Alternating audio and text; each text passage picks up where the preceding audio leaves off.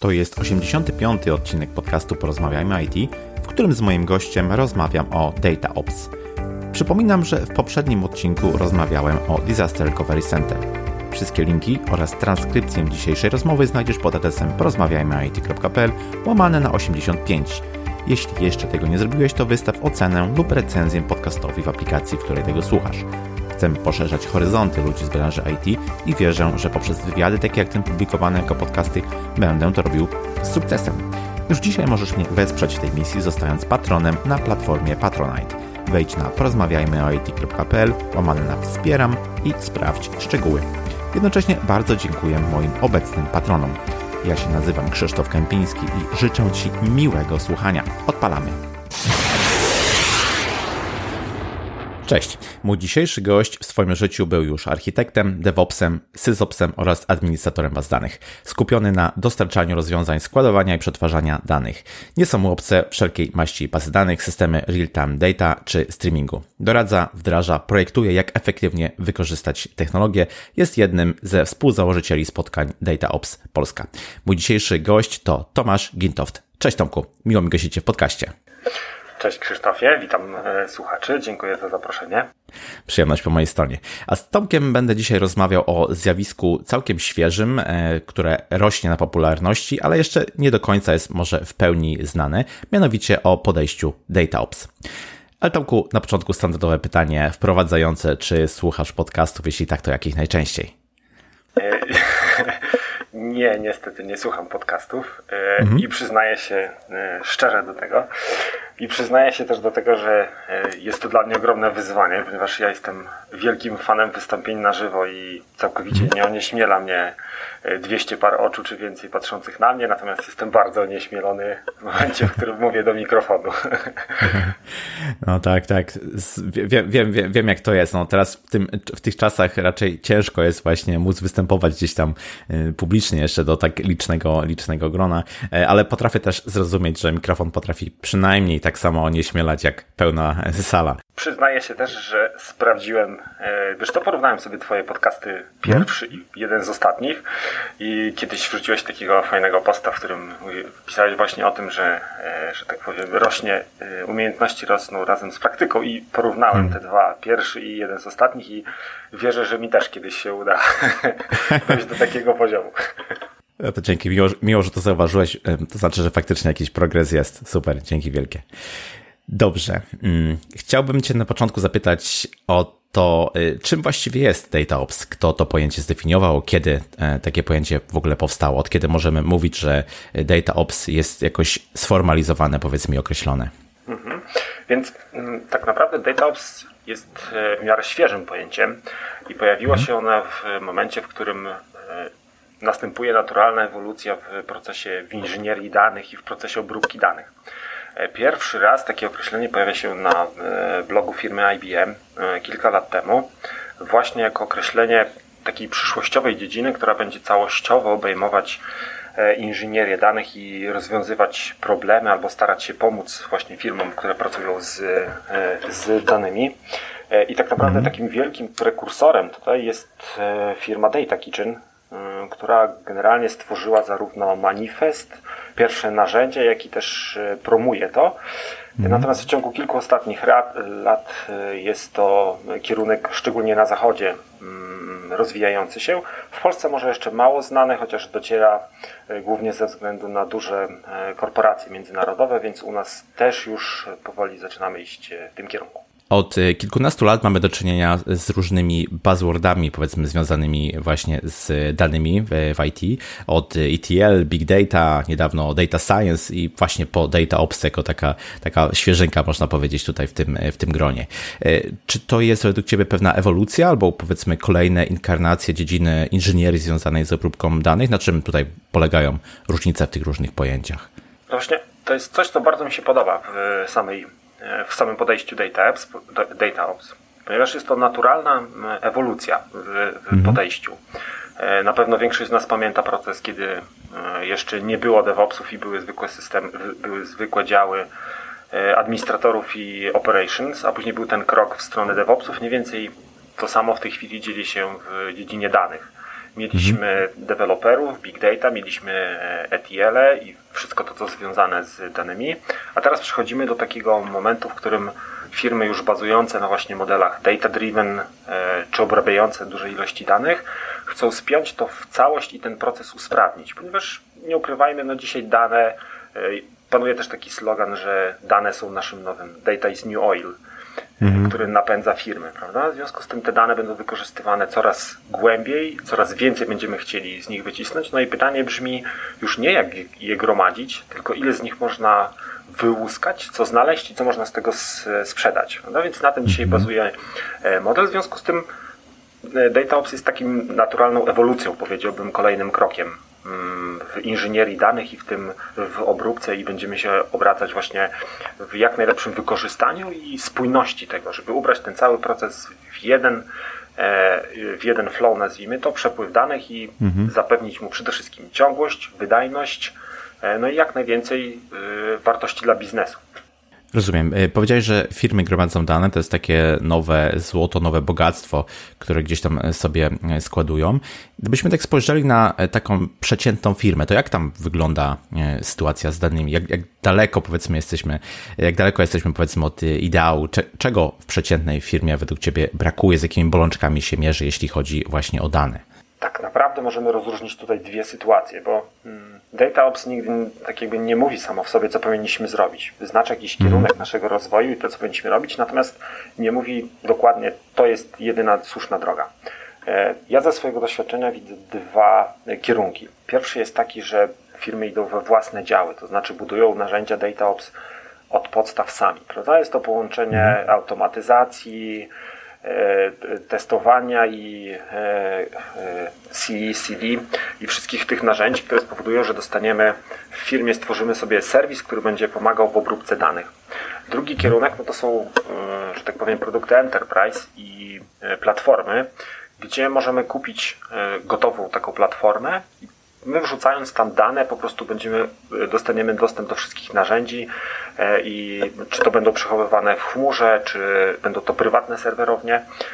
Natomiast to ciągle są to prywatne, są to enterprise'owe rozwiązania i kupujemy produkt, który ułatwi pracę naszej firmy, a tym samym pozwoli nam się skupić na tych, że tak powiem, najbardziej biznesowych aspektach, natomiast ta techniczna część zostanie zostawiona komuś innemu. Oczywiście będziemy musieli za to zapłacić.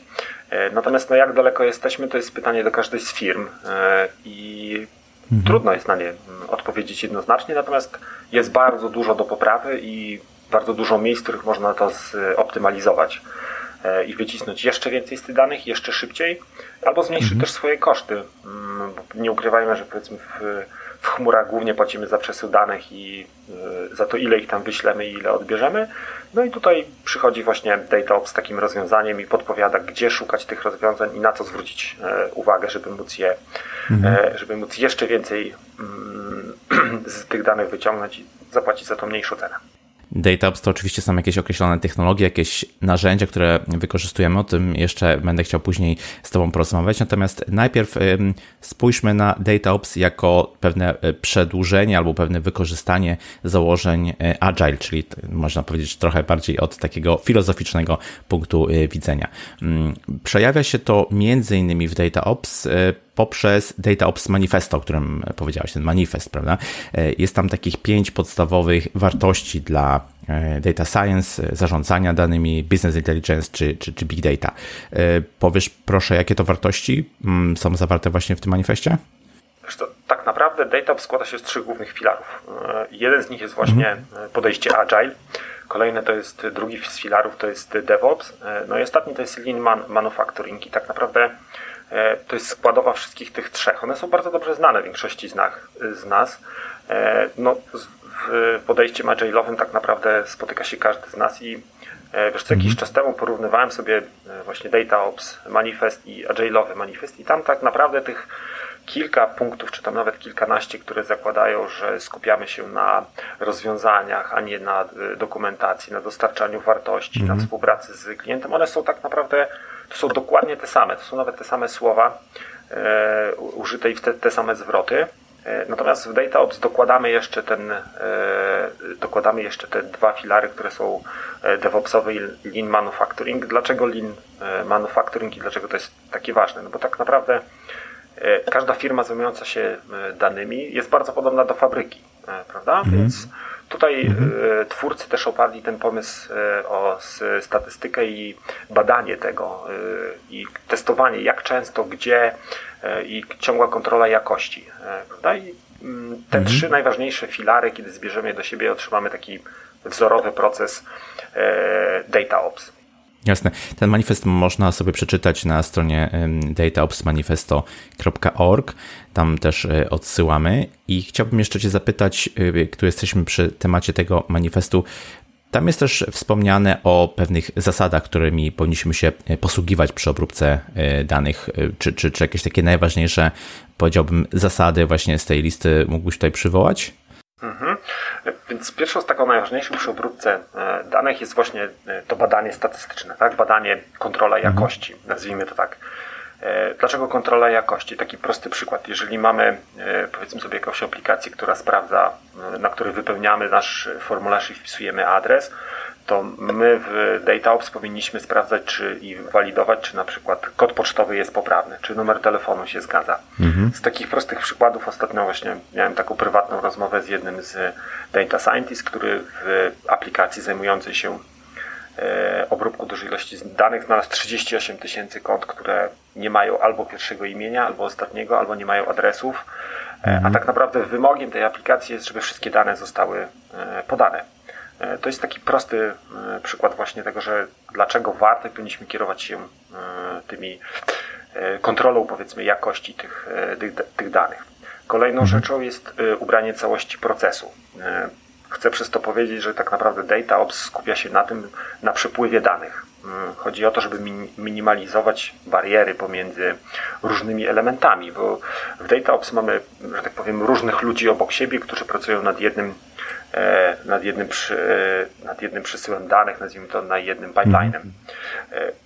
Kogo tutaj widzimy? To jest współpraca pomiędzy ludźmi, którzy nazywamy data inżynierami, data scientist, analitykami, DevOpsami i tak naprawdę ci wszyscy ludzie, chodzi o to, żeby zebrać ich pracę i żeby ona działała jak dobrze naoliwiona, sprawna maszyna.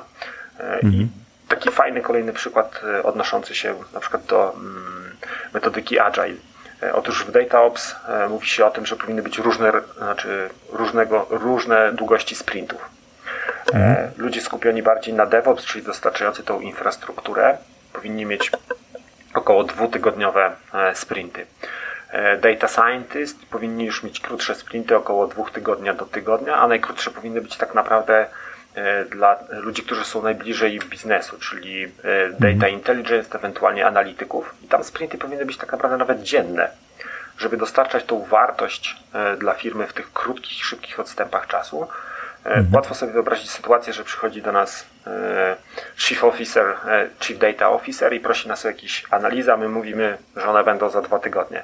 No, za 2 tygodnie rynek będzie już dużo przed nami. Dlatego, jeżeli mamy te dane, to te sprinty na przykład dla analityków i business intelligence powinny być nawet jednodniowe, żeby na podstawie danych, które już mamy, szybko dostarczyć wartość, z której biznes może skorzystać, przygotować lepsze raporty, lepsze wyniki, a tym samym podejmować lepsze decyzje w oparciu o dane. Rozumiem. A schodząc na taki pragmatyczny punkt widzenia, dla kogo podejście DataOps w ogóle ma sens? Jakie podmioty, w jakich sytuacjach mogą skorzystać z takiego podejścia? Tak naprawdę każdy z nas, każdy, kto pracuje z danymi. To jest to, co ja najbardziej lubię w podejściu DataOps, to, że tak naprawdę każdy może z niego czerpać tyle, ile potrzebuje. Nie ma tam podejścia wszystko albo nic. Możemy wyjąć sobie mały kawałek i zaimplementować go w naszej firmie, a możemy wziąć wszystko i albo kupić nawet gotową platformę DataOps i po prostu z niej korzystać. I to jest tak naprawdę moim zdaniem najfajniejsze w tej części i to, co ja lubię, ta elastyczność. Ta elastyczność, która pozwoli dostosować się do każdej organizacji, w której znajdziemy się. I nie ukrywajmy, no inaczej jest w firmie, w której mamy 2-3 inżynierów, którzy, że tak powiem, pracują nad całym procesem, a inaczej jest w dużych korporacjach, w dużych firmach, gdzie tych osób jest kilkanaście Zespoły są też duże i każdy z nich obsługuje inny kawałek tego przepływu danych. Więc w każdym miejscu gdzieś znajdziemy coś dla siebie.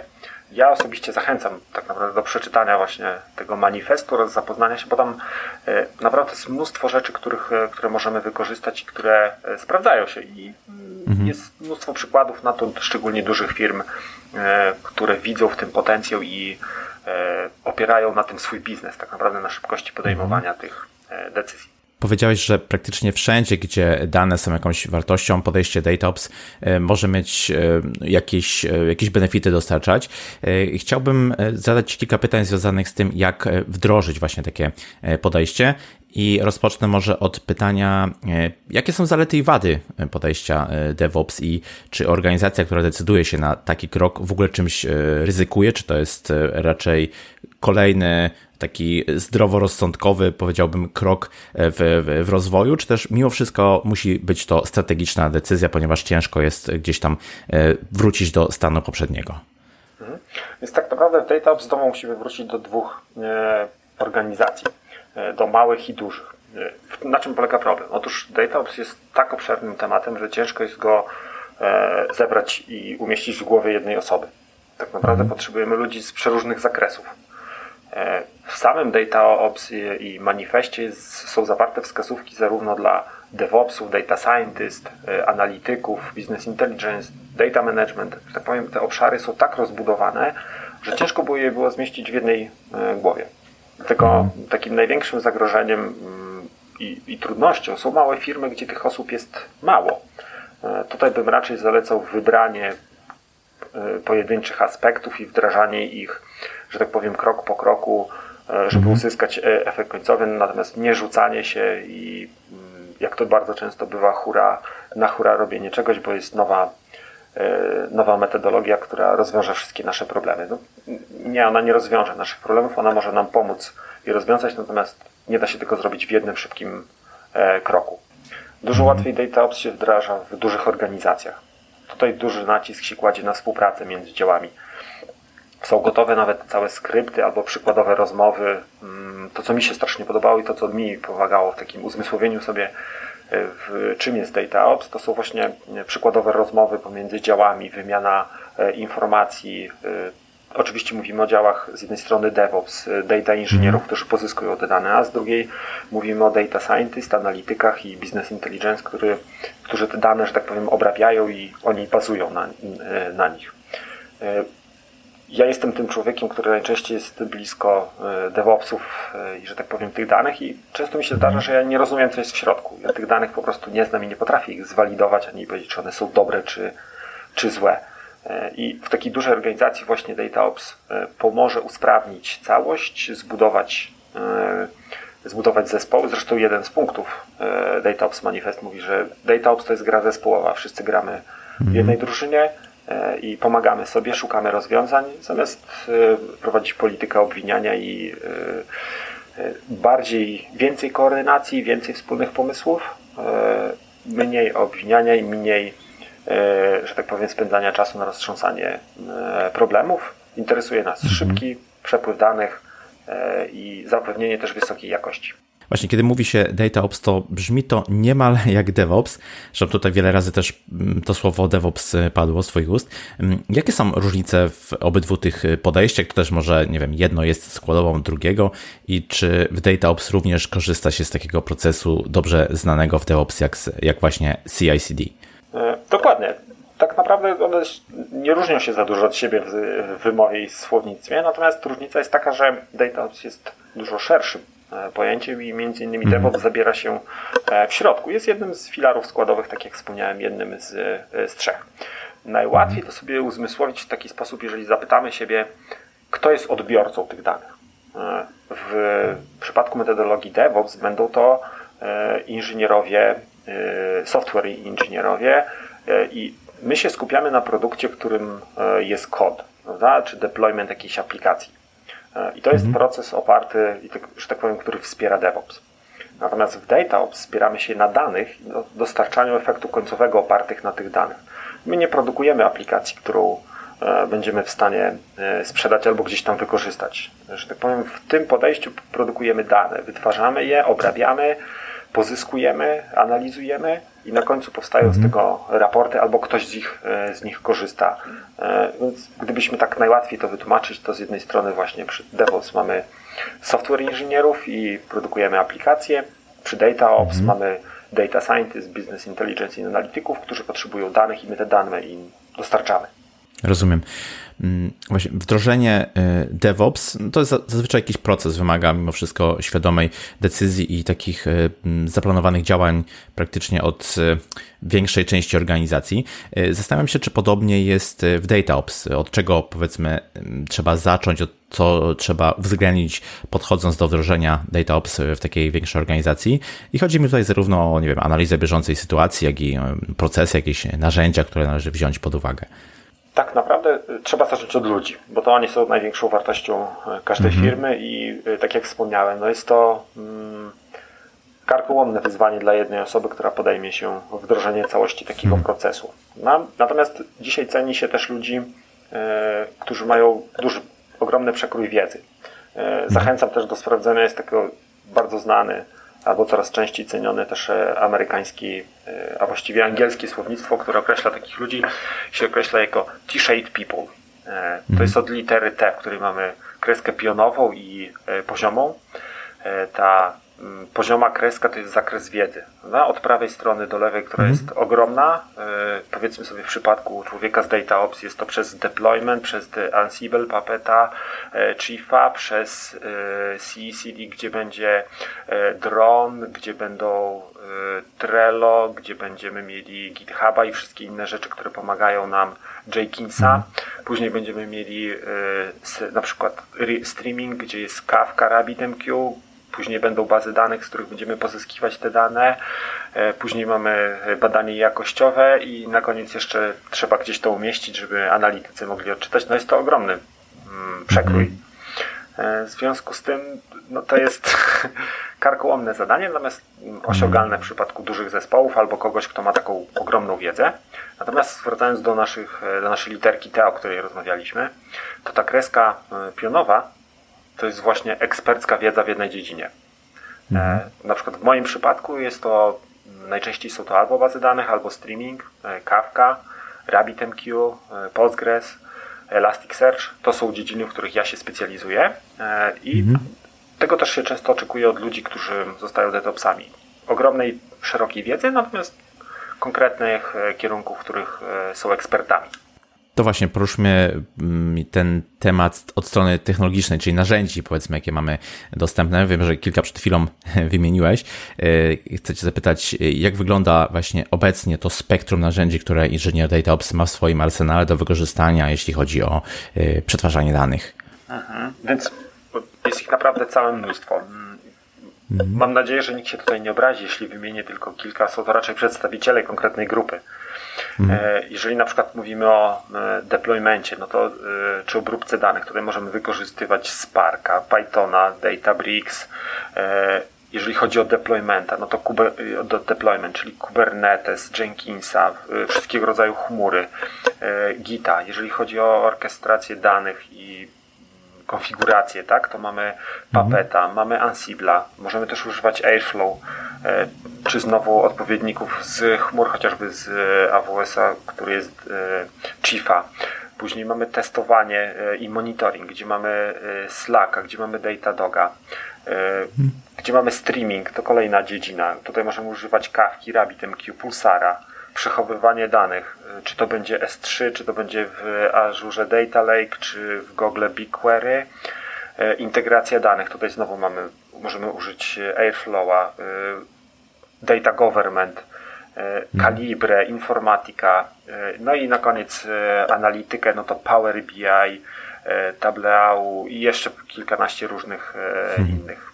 Więc jest tego naprawdę cały przekrój i ciężko to zmieścić w jednej głowie. Wow. No to właśnie, zapytam Cię o tą głowę. Kim jest inżynier DataOps, jakbyś mógł powiedzieć ze swojego doświadczenia? Jakie wcześniejsze doświadczenie zawodowe ma na swoim koncie? No bo to wiadomo, jeśli chodzi o takie dopiero co powstające specjalizacje w IT, no to zazwyczaj na początku po prostu przechodzą do tych specjalizacji ludzie, którzy mają wcześniejsze inne, powiedzmy, doświadczenia, inne specjalizacje. No nie wiem, jakie umiejętności trzeba mieć w ogóle, żeby pracować na takim stanowisku? DataOps, inżynier DataOps to taki ktoś, kto zbiera już doświadczenie najlepiej w dziedzinie Big Data, baz danych, ETL-a, Hadoopa, streamingu, Kafki. Powiedzmy, to jest taki DevOps z zacięciem do danych, może tak to nazwijmy. I ci ludzie też będą się najlepiej sprawdzać w takim środowisku. Co jest ważne i co może być też przytłaczające i o czym trzeba pamiętać, jeżeli zdecydujemy się na taką ścieżkę, że będziemy znali bardzo dużo narzędzi, natomiast tylko z wybranych będziemy specjalistami.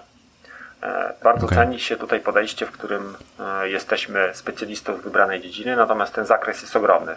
Więc jeżeli szybko umiemy się uczyć i nie przeszkadza nam to, że będziemy zmieniać technologię, będziemy skakać albo szybko rozwiązywać problemy, i to sławne podejście I can do it, tak naprawdę jest jednym z jest tutaj niesamowicie cenione. Tak jak wspomniałem, no ciężko jest być specjalistą z każdej tej dziedziny. Trzeba zbudować całego pipeline'a, który będzie analizował te dane, pobierał, przetwarzał i na końcu już analizował. No i jesteśmy skupieni na celu, którym są te dane, natomiast technologia jest tylko narzędziem. Więc raczej odnajdą się tutaj ludzie, którzy są właśnie, stawiają, że tak powiem, cel ponad technologię i nie są skupieni na jednej, szybko się uczą, przyswajają sobie. Natomiast może być to też niesamowita przygoda, tak? Bo jednak ilość, tutaj nie można się nudzić i nawet nie ma na to czasu, bo co chwilę są nowe narzędzia. Często w wersji 1.0 albo 0, coś tam już są na produkcji, już są używane, więc jest tego bardzo dużo, szybko się trzeba uczyć i też szybko zdobywać wiedzę, natomiast potrafi dodawać satysfakcję i przegląd przez rynek, że tak powiem, przez całą infrastrukturę, zaczynając od chmur, kończąc na obróbce danych i kończąc nawet na składowaniu danych. Więc tacy ludzie na pewno się sprawdzą. Ciężko będzie ludziom, którzy chcieliby mieć konkretną jedną dziedzinę, w której czują się najlepiej i nie chcą znać innych i takich ewidentnych specjalistów. Dla takich ludzi będzie to ciężkie. No i chyba z takiego ludzkiego punktu widzenia najtrudniej jest się przyznać do tego, że no jednak nie jesteśmy specjalistami we wszystkim, tak? Zawsze się znajdzie ktoś, kto jest lepszy od nas w danej dziedzinie i jeżeli ktoś umie to zaakceptować, to może być to dla niego naprawdę bardzo fajną przygodą i ciekawym doświadczeniem życiowym. No zachęcasz. Wiemy już wobec tego, kim jest inżynier DataOps. To teraz może jak wygląda rynek pracy dla specjalistów z tego obszaru? I to chodzi mi zarówno o ilość ofert, zwłaszcza w tak relatywnie świeżej specjalizacji, jak i wynagrodzenia jakieś średnie, które powiedzmy gdzieś tam występują w ofertach. Więc wiesz co, jakiś czas temu robiłem takie rozeznanie, szukałem jak to wygląda w Polsce. I powiedzmy sobie na LinkedIn jest około 20 ofert. To jest taka średnia, w których występuje słowo DataOps. I tych ofert jest coraz więcej. Natomiast, tak jak wspominałem na początku, najczęściej są to duże zagraniczne firmy. W polskich firmach z polskim kapitałem jeszcze się, że tak powiem, to dopiero rodzi gdzieś tam, jeszcze do nas musi to dotrzeć. Natomiast już takie oferty się pojawiają. Natomiast na samej LinkedInie jest to w granicach 400-500 ofert w ciągu tygodnia właśnie dla inżynierów DataOps i warto sobie, ja tak zrobiłem zresztą, sprawdziłem technologie, które są używane i one się w większości pokrywają z tym, co wspomniałem. No, wymaga się dużego zakresu wiedzy, natomiast nie wymaga się być ekspertem we wszystkim. A średnie wynagrodzenie to jest coś zbliżone do, nie wiem, DevOpsów, programistów, mniej więcej ten pułap? Tak, wiesz, to jest mniej więcej ten sam pułap, powiedziałbym nawet z lekkim plusem ze względu na to, że tych ludzi jest mało na rynku.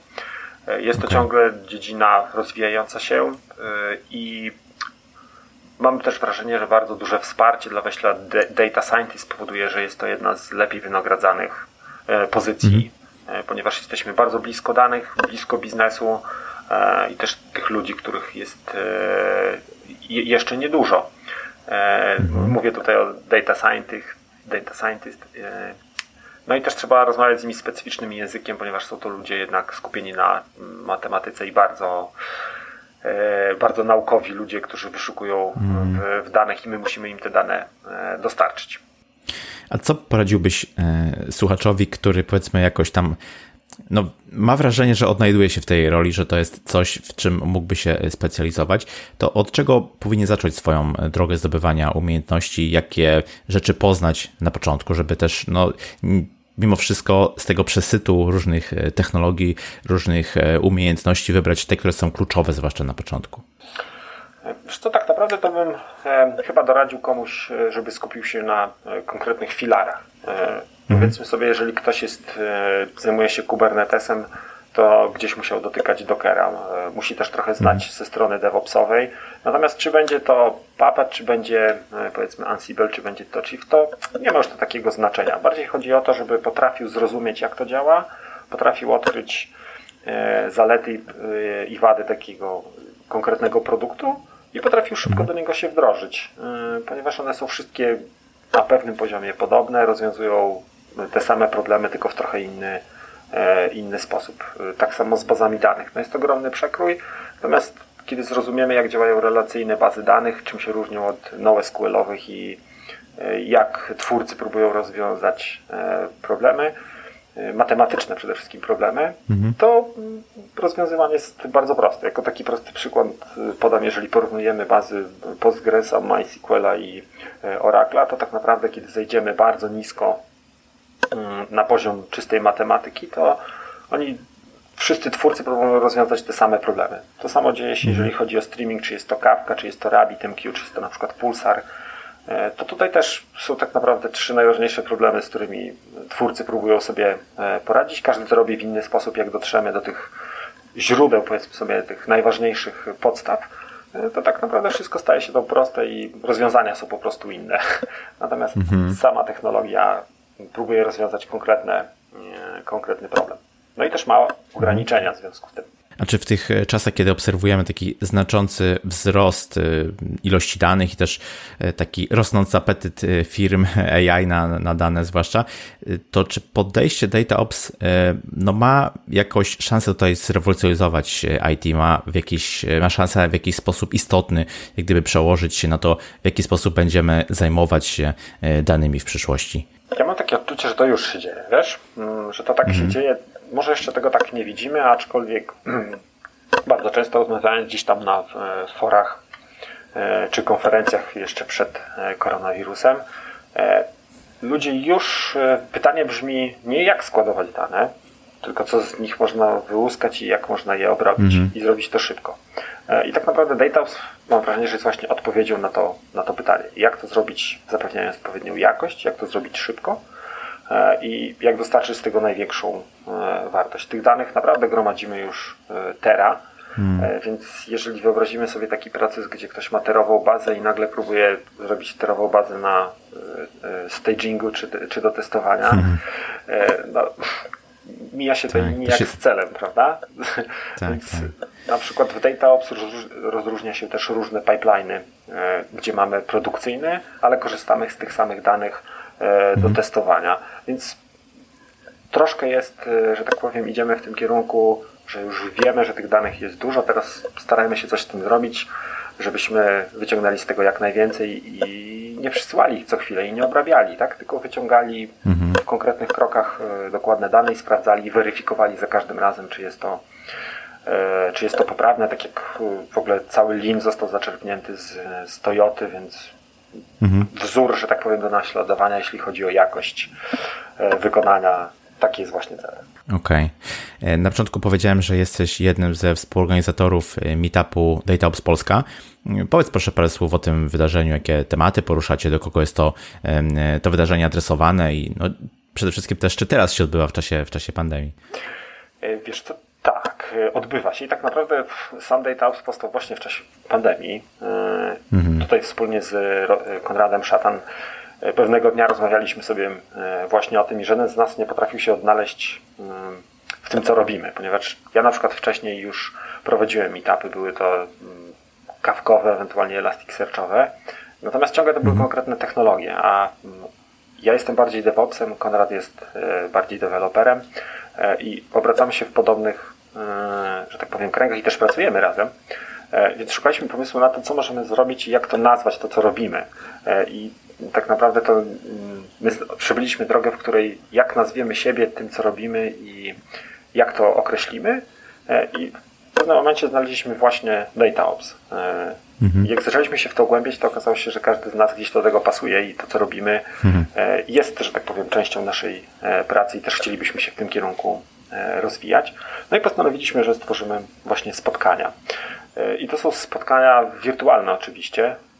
Generalnie przez ostatnie pół roku co 2 tygodnie spotykamy się, zapraszamy. W założeniu nasz meetup miał być meetupem polskim, natomiast z kilkunastu prezentacji, które mieliśmy, były tylko 2 czy 3 polskie. Okazało się, że w Polsce jest ciężko znaleźć takich ludzi, natomiast jest bardzo dużo chętnych ludzi, którzy z zagranicy, którzy chcą się dowiedzieć i mało tego, że chcą z jednej strony prezentować, z drugiej strony jest bardzo dużo słuchaczy. W tej chwili jest nas tam 530 parę osób i to bardzo szybko rośnie z każdym meetupem. Na ostatnie 3 czy 4 zapisuje się między 100 a 130 osób. Super. Więc naprawdę ta społeczność rośnie. Mamy dużo pytań. No i tematy, o których rozmawiamy, są bezpośrednio związane właśnie z DataOps. No, mieliśmy kilka prezentacji o bazach danych, na przykład grafowych bazach danych, o Kafce, były o streamingu, były o Elasticsearchu, były o platformie takiej enterprise'owej, która dostarcza właśnie jako DataOps. Mieliśmy meetup, który był o bezpieczeństwie danych i jak o nie dbać w naszych pipeline'ach. I tak naprawdę każdy z nich jest gdzieś tam w tej okolicy danych, czy to na przykład był Pulsar, czy ostatnio był, ostatnio rozmawialiśmy o analizach danych, więc naprawdę jest, tematów jest dużo, jest też dużo chętnych i to, co ja najbardziej lubię i nad czym byłem najbardziej zaskoczony, to są dyskusje po. Ponieważ zazwyczaj prezentacja trwa około godziny, a później pół godziny jest mnóstwo pytań, ludzie chcą się dowiedzieć, chcą wymienić swoje doświadczenia. No i my też to umożliwiamy. Akurat przyjęliśmy taki schemat, gdzie jeżeli ktoś może, to wypowiada się i słyszymy go i rozmawiamy z nim. Jest bardziej interaktywny. I jeżeli ktoś nie może, no to pisze. Natomiast mamy wrażenie, że koronawirus nam trochę w tym pomógł, ponieważ był taki moment, w którym ludzie chcieli jednak tego kontaktu, chcieli wymiany wiedzy, a też gdybyśmy próbowali go zorganizować w Warszawie, było nam to ciężko. A tu się okazało, że prawie 30% naszych, że tak powiem, uczestników jest spoza Polski. Jest to naprawdę przegląd z całego świata. Ludzie z Londynu, z Indii, São Paulo, z Seulu. Według mnie są to właśnie, że tak powiem, rejony, w których albo trwa dzień, albo wczesny poranek i ci ludzie dołączają do nas. W Polsce jest to wieczór, bo zazwyczaj spotkamy się po godzinie 18 i ludzie po prostu, że tak powiem, na koniec pracy albo już będąc w domu nas słuchają i, że tak powiem, dyskutują. Fajnie. Wobec tego zapraszamy na meetup DataOps Polska. Link oczywiście będzie w notatce do odcinka. Tomku, ja Ci bardzo dziękuję. Bardzo fajna rozmowa. Dzięki, że pokazałeś to, czym jest to podejście DataOps. No i myślę, że coraz częściej będziemy o nim słyszeć, więc cieszę się, że mieliśmy okazję o tym porozmawiać. No i na koniec powiedz proszę, gdzie Cię można znaleźć w internecie, jak się z Tobą skontaktować. Takim głównym źródłem kontaktu dla mnie jest jednak LinkedIn. Zapraszam też na swojego bloga na stronie medium.com. Z tego co pamiętam, to będzie w linkach. I też można mnie spotkać na różnego rodzaju meetupach. Ja przede wszystkim, że tak powiem, odpowiadam też za DataOps Polskę i tutaj wspólnie z Konradem wymyślamy nowe tematy, natomiast często też sam prowadzę prezentacje. Najczęściej jest to Elasticsearch, ewentualnie Kafka i tam też to są takie 2 miejsca, w których najczęściej można mnie spotkać, albo odpowiadam na pytania, albo biorę udział w organizacji takich eventów i promuję te technologie skierowane zarówno do ludzi, którzy dopiero zaczynają, jak i tych zaawansowanych już użytkowników. Świetnie. Zatem odsyłamy do linków w notatce do odcinka. Z mojej strony jeszcze raz bardzo Tomku dziękuję. Do usłyszenia. Cześć. Dzięki wielkie. I to na tyle z tego, co przygotowałem dla Ciebie na dzisiaj. DataOps to podejście do danych, które z pewnością będzie coraz popularniejsze, więc warto się z nim zaznajomić, nawet jeśli nie będziesz pracował na stanowisku data inżyniera. Jeśli doceniasz to, co robię, wesprzyj mnie na Patronite. To taka platforma, w której możesz wspierać twórców internetowych w ich działalności. Mnie możesz wesprzeć kwotą już od 5 zł miesięcznie. Mój profil znajdziesz pod adresem porozmawiajmyit.pl/wspieram. Link również w notatce do tego odcinka. Jeśli masz jakieś pytania, pisz śmiało na krzysztof@porozmawiajmyit.pl. Jeśli spodobał Ci się ten odcinek i nie chcesz przegapić kolejnych epizodów podcastu, zasubskrybuj go w swojej aplikacji podcastowej. Jeśli nie wiesz, jak to zrobić, wejdź na porozmawiajmyit.pl/subskrybuj. Ja się nazywam Krzysztof Kępiński, a to był odcinek podcastu Porozmawiajmy IT o DataOps. Zapraszam do kolejnego odcinka już za tydzień. Cześć!